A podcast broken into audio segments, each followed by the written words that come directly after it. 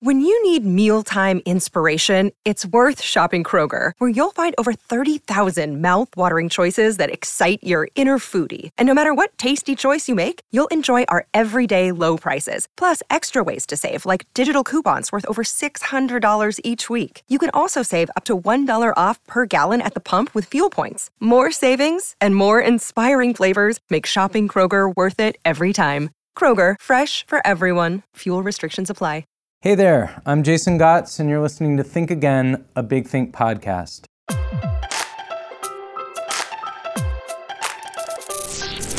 Since 2008, Big Think has been sharing big ideas in little doses from some of the most creative thinkers on earth. The Think Again podcast takes us out of our comfort zone. Big Think's producers surprise our guests and me, your host, with ideas that we're not prepared to discuss.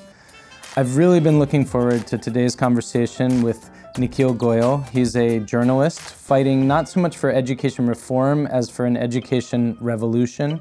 At 20 years old, he's the author of Schools on Trial How Freedom and Creativity Can Fix Our Educational Malpractice.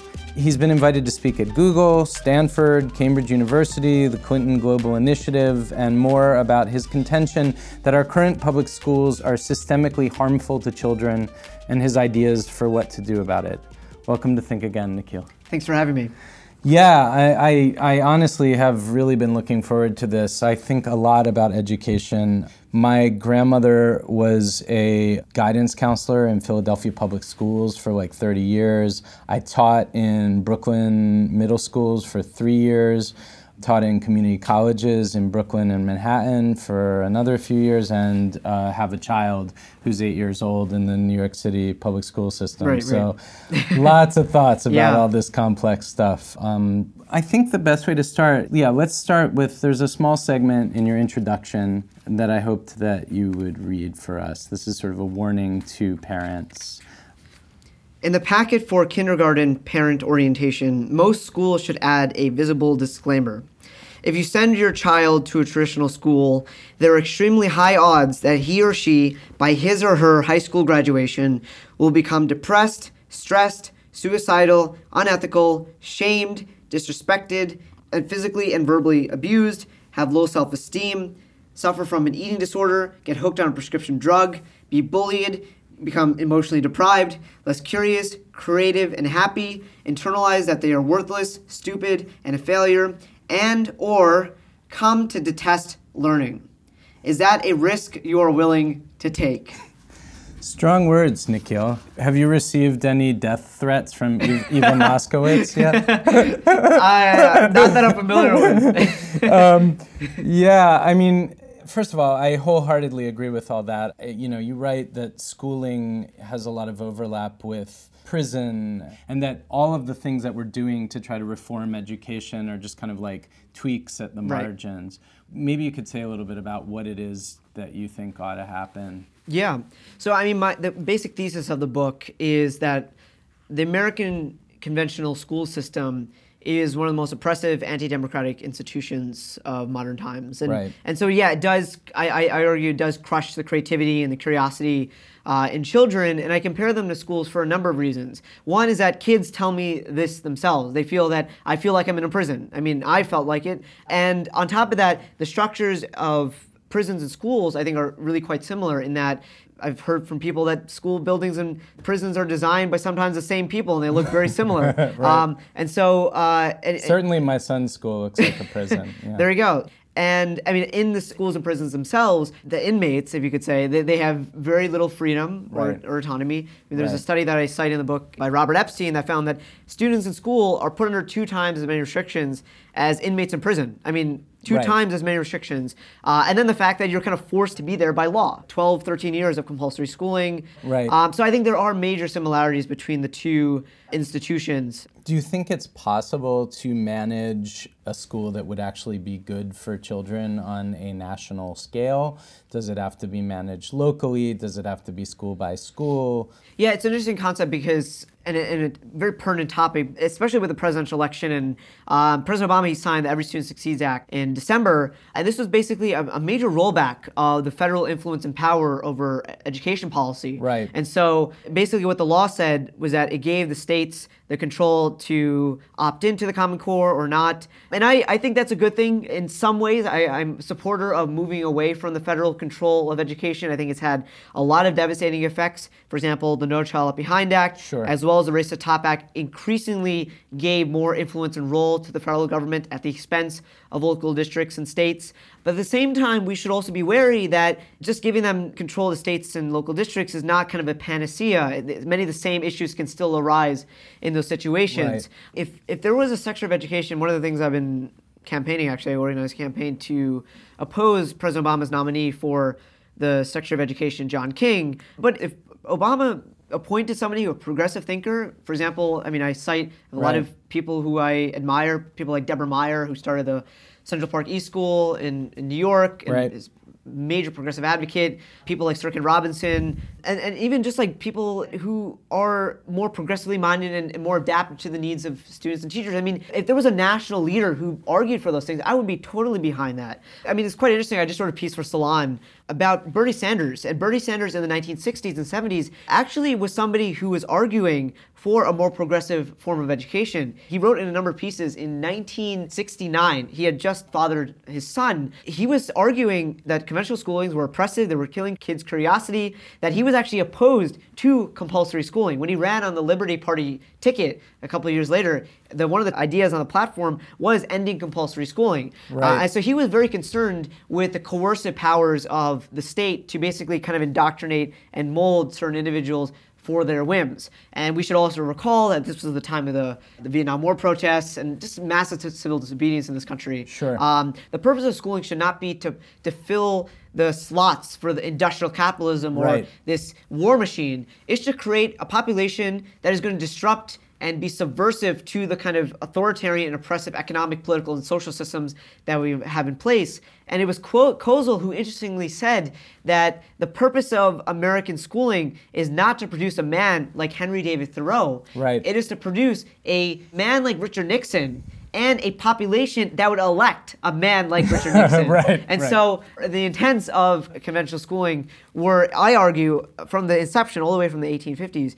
was not to create free thinking, curious people. It was always to create a certain type of individual who would be docile, follow directions, fit into the social order, and inculcate into American society. Because uh, it's kind of interesting because if you look at the reasons why the system was set up, Sure. one of the things, I mean, apart from the Industrial Revolution and, and the kind of economic trends in the post Civil War era, was that they had a massive surge of immigrants. And they fear that if you didn't inculcate them or Americanize these immigrants, they Right. would unleash social unrest. And so we needed to make them fit in, make sure they follow directions. And so the school system was one of the major primary vehicles for that to happen. And what's funny is that, and then we should get on to the second part of the podcast.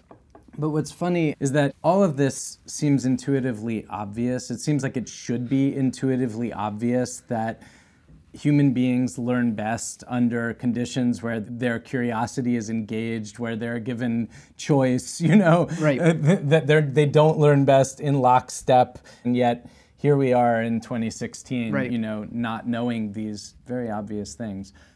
There's so much more to talk about there, but all of that is in your book, or much of it is discussed in your book, Schools on Trial. Now we should get to the second part of the show, which is a total departure. You are a man on a mission, but here we are going, we are digressing, and we're going to encounter three surprise video clips on various subjects and just have an open ended conversation Yeah. on them. All right. Okay, so this first one Yeah. is comedian Paul F. Tompkins. Okay. And he's talking about political correctness in comedy. I think you can make jokes about anything, but you have to accept that there will be people who don't like it. So you can't be surprised if someone doesn't like a thing you said that you you know you're making jokes on a controversial topic. I think there's a lot of people who court that and they want that. But there's some people who do feign outrage at this or they're genuinely feeling like how dare you tell me what I can and cannot joke about. But I would say in most cases, audiences are not telling them, you can't joke about this. What they are saying is, that wasn't funny. Comedians have to recognize that humor evolves and times change, and you can't stay stuck in the same place for too long because then you're irrelevant. It's very easy to say, oh, people are too uptight now. But the fact of the matter is, these people are the people of today. And you might be a person of yesterday if you can't adjust and you can't be in tune with what people think is, is funny anymore. I think it's very interesting and very complicated. You know, this issue of like who gets to silence who. Yeah, no, it's, it's interesting. I mean, there has been obviously a lot of backlash against some of these issues happening on college campuses. I mean, what was it, a couple of months ago at Yale, they had the. Right. Um, they surrounded the wife of the dean. So or it's not the wife of the dean, no, uh, the dean they surrounded de- because his wife had. Right, and, and because his wife basically what happened, she sent this email on Halloween. She is a, her name is Erica Christ- Christakis, I think. Right. And she, I think she's the master. She calls it the master of Yale, one of the colleges, the Okay. residential colleges. And she sent this email, and she's an early childhood educator. She's written about play and learning and things like that. She sent this email out, uh, basically saying that isn't there some kind of room for offense? Like she was referring to the, Right. the Halloween costumes. Right. Like some, isn't there some room f- these for kids to wear these not offensive or racially uh, sensitive right, like dressed costumes? in blackface or right, something. Right, and, and I mean, look, I did not, I did not support that email in any form. But I mean, the bigger issue is is something that I think the media doesn't often get to, which is Right. that students of color on college campuses have faced massive institutional racism. Right. Like that's something that nobody. I mean, they want to hide it behind trigger warnings and, and safe spaces and, and political correctness. The issue, in my mind, is institutional racism. Right. That's what I care about, and that's what I'm going to address. I'm not going to talk about safe space. I'm going to talk about the fact that Right. kids on college campuses feel number one that the institutions that they are part of do not respect them. They don't have diverse faculty. I mean, Yale is a textbook example of that where there's very few African Americans on faculty. Right. They just had the first African American dean, I believe. Students also confronted him at Yale. I, and, and the thing, like those confrontations and the reason why there was so much backlash was not just about this Halloween email. It was the Right. fact that, I mean, there have been examples at Yale where African American kids have been harassed by fraternities or not been allowed to participate in certain activities because they were black. I mean, so like, Right, right. that's the issue. I Right, mean, that's right, what people, that's what oftentimes right white and, people. and frankly like as far as the email goes like you know it's a question of like what is the necessity do you really Right. need the freedom to dress in blackface Right, on right. halloween like what do you gain by that as opposed to perpetuating the harm And she was, ref- I mean, she's somebody who tried to compare what toddlers and, and young children experience with so called costumes and adults in a college campus. And so the relationship was very inappropriate in my mind. Right. Um, and I mean, she's repeatedly, I mean, this is what very frustrated me. The New York Times did an interview with her a couple weeks ago, and she was like, I've been so appalled by the reaction to this, as opposed to why people were, were so frustrated and alienated by what she had written. I mean, Right, she has learned nothing. She has learned nothing, Right. absolutely nothing. She's like so funny because she was she, she was quoted in this saying, "People walk past her, she keeps her head down the whole time." And Right. she's she said, "I'm colorblind now," and like that's the my worst thing you could say. Like I don't see color, I don't see things around me anymore. Oh my Um, God. But she's learned nothing. I mean, Nothing. absolutely nothing. And she read she wrote, actually wrote this book that just came out like like a week before mine on early childhood. But I think people in education, especially uh, around the ideas of the Black Lives Matter protests and- and the whole fight for racial justice, which I'm a strong supporter of and also participated in, I believe that you cannot believe in a true transformation of education without having a strong racial and social justice agenda.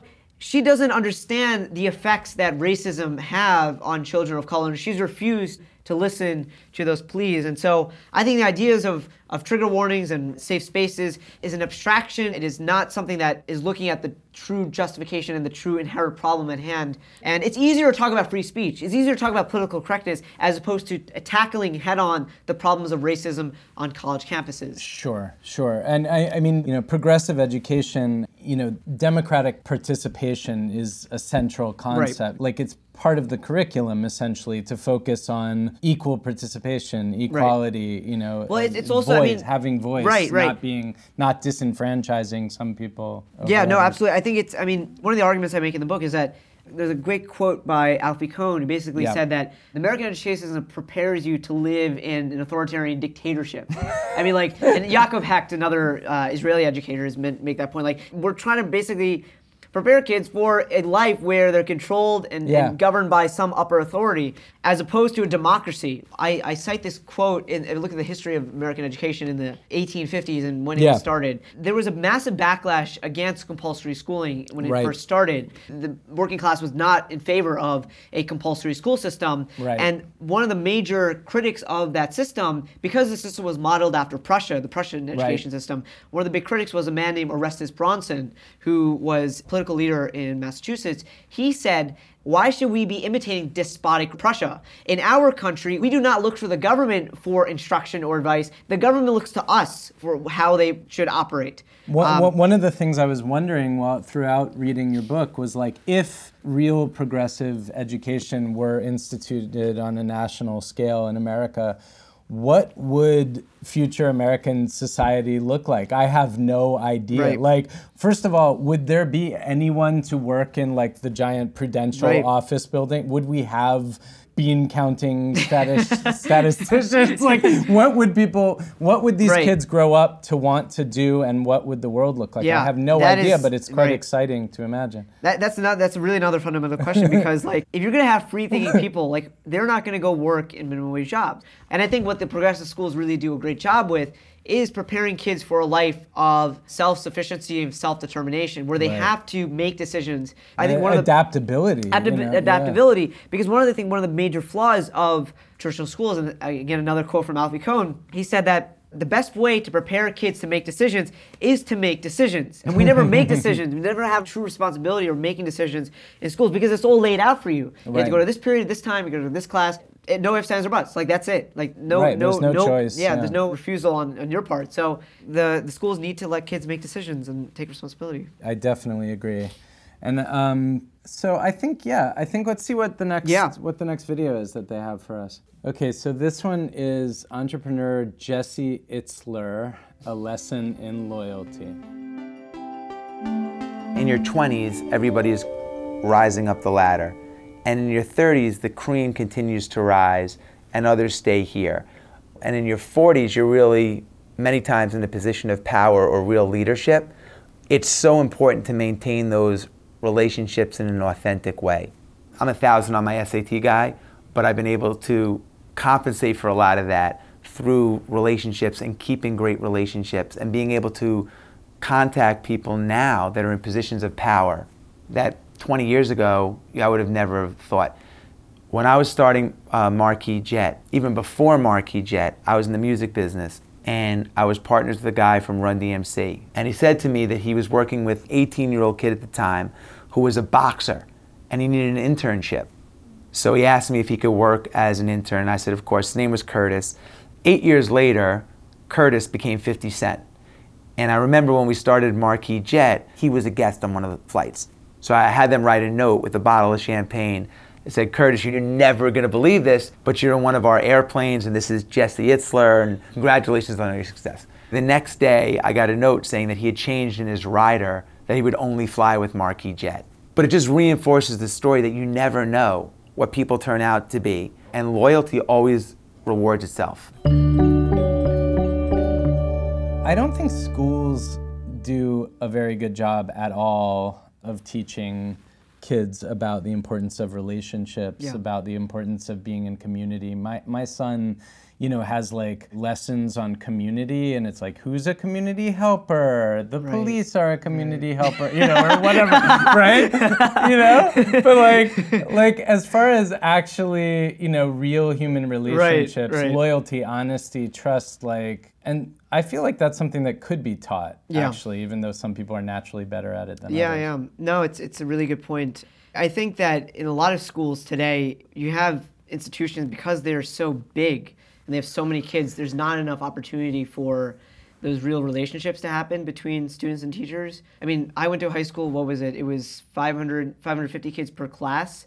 Um, Wow. So you had four, 2,000 kids in a school, and so like, how in the world are you gonna have real strong relationships with teachers? I had Right. really strong relationships with two of my teachers. And then after school, I mean, I, I think I had the most valuable experiences in high school, engaging in forensic speech and debate, and I was a cross country runner, still a runner today. Those experiences that was the best part of high school for me. I, I was always waiting to like get done with the nine period because one is that I w- there wasn't age segregation, so I would talk to ninth graders and twelfth Right. graders. Like there was just massive mix of people together. Yeah. Uh, I was doing things I really liked. Uh, I was learning things I was really interested in. Like I was, I love foreign policy and, and international relations and, and domestic issues and all those things I was passionate about. And that's something I did not ever get in the regular school day. That's really interesting. Yeah, for me it was the drama club and like There you that, go. know, Right. again, Right. like peripheral to the regular school day, but that's where I met older kids, that's where I formed deep relationships because there you're working, you're collaborating with other kids, you have responsibility if you go out on stage and you don't say your lines, everybody everyone But most importantly, it's you're opting into that.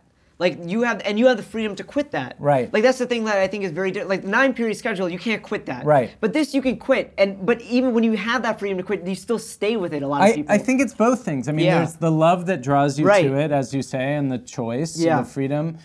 But I mean, even in the structure of the thing itself, right. like you're working with a team, you're working with Yeah. other people. You actually are given some responsibility in yeah. the classroom. Right, right. You know, you just sit there more or less, and and they they talk at you. So how can you become invested? Right, right. There- There's no reason for you to be there. I hear that all the time. What I tried to do with this book and just my other projects is elevate student voices. I mean, they're, Right. they're lost, they're not considered. And so I give this example. I speak to a lot of these kids, spending some time in Philadelphia in this very poor neighborhood in this one progressive school. And the kids told me they were all former dropouts, they dropped out of traditional schools. And they all told me, like, I go to school. First thing I see, it's like 12 degrees outside, Right. and I, I walk to school. It looks like a prison, first of all. Right. I walk to school and there's police officers standing out there, a group of them. They're going to harass me. They're going to stop and frisk me. They're going to look through my things. Number one, 7:30 in the morning, deal with that nonsense. Yeah. And then I had to go through a metal detector, take off all my jewelry, look through all my stuff, and then it's already like eight o'clock by the time that finishes. I'm already half an hour late to my class. Like this is you And how? Yeah. What kind of Like, why do I need to- tone have you Right. set for your day? Right. Like you're so depressed. It's like, why do I need to there, go like- through this nonsense Yeah, yeah, yeah, for to get an education where I'm just bored to tears? Like, no wonder kids drop out of this institution yeah, because, yeah. I and mean- so these kids, they they they want something different. They're basically crying out. Like, I think the dropout rate is like Sir Ken Robinson. He he had this really great quip. Sir He- Ken Sir Ken Robinson, Robinson. yeah. He, he endorsed the book. I was very happy to hear that. Yeah, but he's- he's great. He's great. And but he was basically making this point like I forgot what the dropout rate is, but it's a very high percentage of kids that drop out, especially in poor communities. He said that like imagine if that was like a business and like you had every year 30% of the, your Right. customers leaving that business. Is that an indictment on those customers or is there something wrong with yourself? Yeah, yeah. Yet the schools don't somehow believe that. Like they're like, "Oh, it's the kids' fault. They kid, they don't want to be here. Right. They don't want to pay attention. They're lazy." Like not for one second do they real do they think like, "Oh, this is actually it, it it's actually me. It's actually my fault right, why right. they're going through these these processes." or So- they yeah. do, or they, even if they know, Right. they don't f- They feel don't empowered to do anything right. about it. They don't know what to do about it. I mean, the the problems are, as you say, so systemic. It's sort of hard to know what direction to go without restructuring the whole thing from the bottom Right, up. right. Yeah. Well, more to say on that, but I think let's let's see what the Yeah, third sure. video is. Yeah. And this is Helen Fisher, Senior Research Fellow, the Kinsey Institute. Okay. Here's a neurochemical profile of three presidential candidates and their supporters.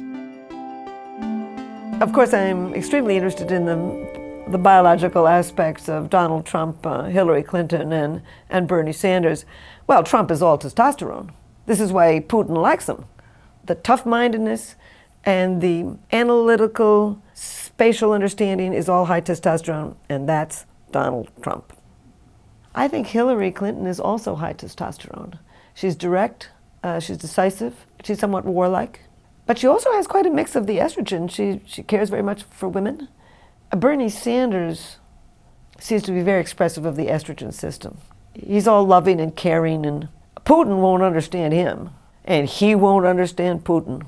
The more socially skilled, of course, is Bernie Sanders. And very often, a high estrogen person can run circles around the high testosterone person because they're so skilled at negotiating and, and working things out.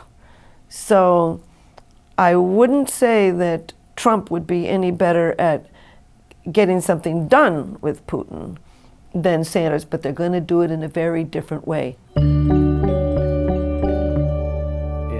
Was totally great. Yeah, that was the best one. I, I, I think I agree with you.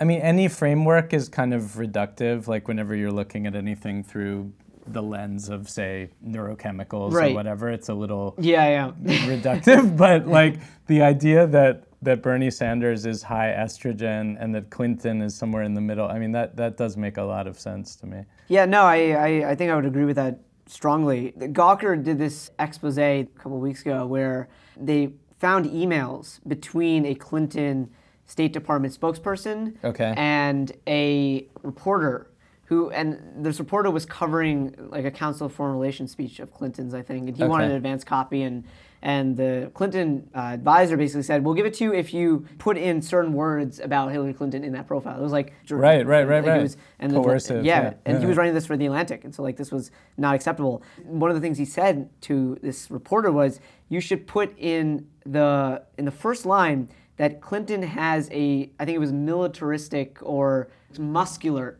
Foreign policy or like muscular policy. Wow. So like to, to make it seem she's more powerful and. and Oh, that's and- But like that was really I just thought of that. That's very interesting because you know, all, uh, in some ways, also that male skewing, gendering is could be seen as a liability PR Right. wise for her, right? I Right, mean, right. I mean, she, I too tough, too yeah, hawkish, right. you know. I I don't know what the public perception exactly is on this, but I mean, Hillary Clinton is. I consider her a very hawkish candidate. I mean, she's she's just in some ways she. I would think her foreign policy might be.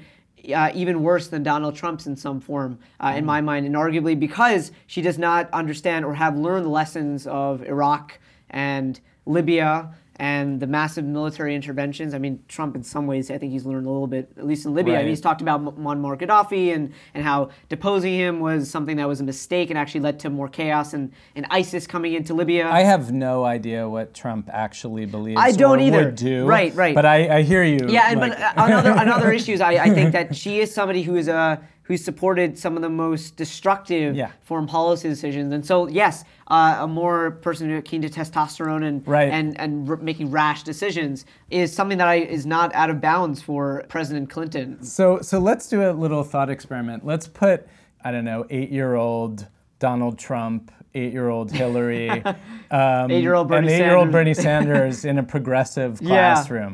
What happens? Like, because if neurochemicals are having such a strong effect, and Donald Trump is Donald Trump in that sense, you know, how does he get along in that environment? Yeah, no, it's it's quite interesting because there's a lot of discussion around socio-emotional learning, and I find that when you have classrooms that where the kids have ample time for play, Right. that actually helps them regulate their emotions and anger much better than if they were just kind of forced to deal with it on their own. Because Okay. I find that regulating emotions is something that a lot of kids learn through play. Researchers have concluded that very widely. So Um, the social, socialization might mitigate the it might mitigate. I think it'll make him less angry. I think yeah, I think it would make him less angry and help him get along with people better. Right. Um, I mean, I wouldn't be surprised if he went to a very traditional school if he when he was younger. Um, Yeah, yeah. I mean, Bernie Sanders. I think he would be somebody who would get along quite well. Just in general, I think he's a very nice, affable kind of guy. I mean, he grew up in poverty, so. Clinton, I believe she grew up in Illinois, but a, a middle class family. But Right. uh, Bernie Sanders was a son of poor immigrants who had Jewish just come, immigrants, Jewish immigrants, and yeah. so yeah, I think he would be somebody who be a little bit more empathetic than somebody who a younger Donald Trump. I mean, Donald Trump, he, his father was a millionaire, millions Right. of dollars bestowed before him, and so I think people in positions of privilege and privileged families, oftentimes I find they don't have the kind of empathy that you would see in, say, a poor working class Right. family because they've seen that on a, on a level, on a visceral level. One of the big issues with progressive schools is that, as I mentioned, some of them are very much so reserved for kids of affluent families. Right. When you just have kids of affluence mixing together, you're going to have major problems. And so Yeah. when you don't have working class kids and affluent kids learning and, and interacting with one another side by side, the problems that might come about from just a population with just privileged kids might subside in a more mixed population of, of children. So Here's here's something I want to say that's going to take us into kind of unpleasant territory, which is in a poor neighborhood where the incidents where like kids say their parents are out working Right. all night, Right. they're not Right. as supervised, maybe more violence in the neighborhood or whatever, just because of the things that go along with low SES environments. And then they come to a progressive school where they're given like more or less an open environment, free reign to choose what to do and so on. You Yeah. know, how do they create a stable environment Yeah. when they may not have that at home? Right, right. No, I think it's obviously it has a lot to do with poverty. The trauma that kids bring with them to school needs to be talked about openly and addressed in a very concrete manner. There was a film that just came out on educational trauma and how you deal with a more disadvantaged population that has been basically been exposed to things that are unimaginable for children. Like- Traumatic is the right I mean, word, yeah. Flint, Michigan, for example. I mean, other other cities like Baltimore have experienced massive environmental racism, crime, gang violence. I mean, like just uh, toxic stress, poverty. I mean, those Yeah. whole things have tremendous effects on a child's psyche and the way they learn. Even their neurochemistry. you Right. know, yeah. It is something that stu- schools need to talk about more openly. Yeah. In the schools where the kids need it the most, where they're crossing gang lines to go to school, Yeah, yeah. they need adequate number of counselors. And, and that's something, one of the things I've been reporting about earlier in 2015 was the Palo Alto student suicide cluster. Right. Um, and I went out there, I wrote, wrote a piece for Vice magazine, and like immediately when that thing happened, they, the people were like, let's bulk up the number of mental health counselors in school. Like immediately, like it's just simple thing. Yet when you have kids who are exposed to toxic stress and ima- unimaginable violence, The response typically is that they crack down with more authoritarianism, Right, and so you know, get them in line, get them in right, order. The right, as opposed to giving them the resources that they need. Yeah. Because in these progressive schools, if you're going to bring in children of color and children of poor economic status, they're going to be very much. I think they would thrive in an environment where they have the counselors, they have the support necessary for them to adjust and, and work in that environment. Because I think the primary motive of these schools is to institute a support system in place. One of the networks and communities I talk about is in Cincinnati, where they've they've treated the school as a community center. So instead of just viewing it as a place of learning, Right. they have the dentist or a nurse Right. or a medical training center. They have places where poor children can come in and get the necessary medical and health care that they need. A little bit what they're doing with the Harlem Children's Zone A as little well. bit. I mean. I, I don't know about their yes, pedagogy. Yes, I've never visited them, but a little bit of that, and, and like treating the community as uh, a place of engagement and of healthcare, because healthcare is is not a right in this country. We don't believe health. In this country does not believe healthcare is right, but if you give them those just those basic resources in healthcare at a young age. That does have the biggest effects on a child. I think. I mean, Right, education is right. important. Obviously, education is important. But I, if there was like a, a thing you have to choose, choice, yeah. I choose healthcare. Healthcare will make that person be much more successful later on, and I think you marry that with with education. and that including With mental health, psychological right, health so that they're in a safe and secure Exactly. internal environment. Nikhil Goyal, it's been great talking to you. Thank you so much for coming on this show. I could go on and on like this, and so could you, Yes. I think. But yeah, thanks so much for joining me. This has been Thanks so much for having me. Really enjoyed it.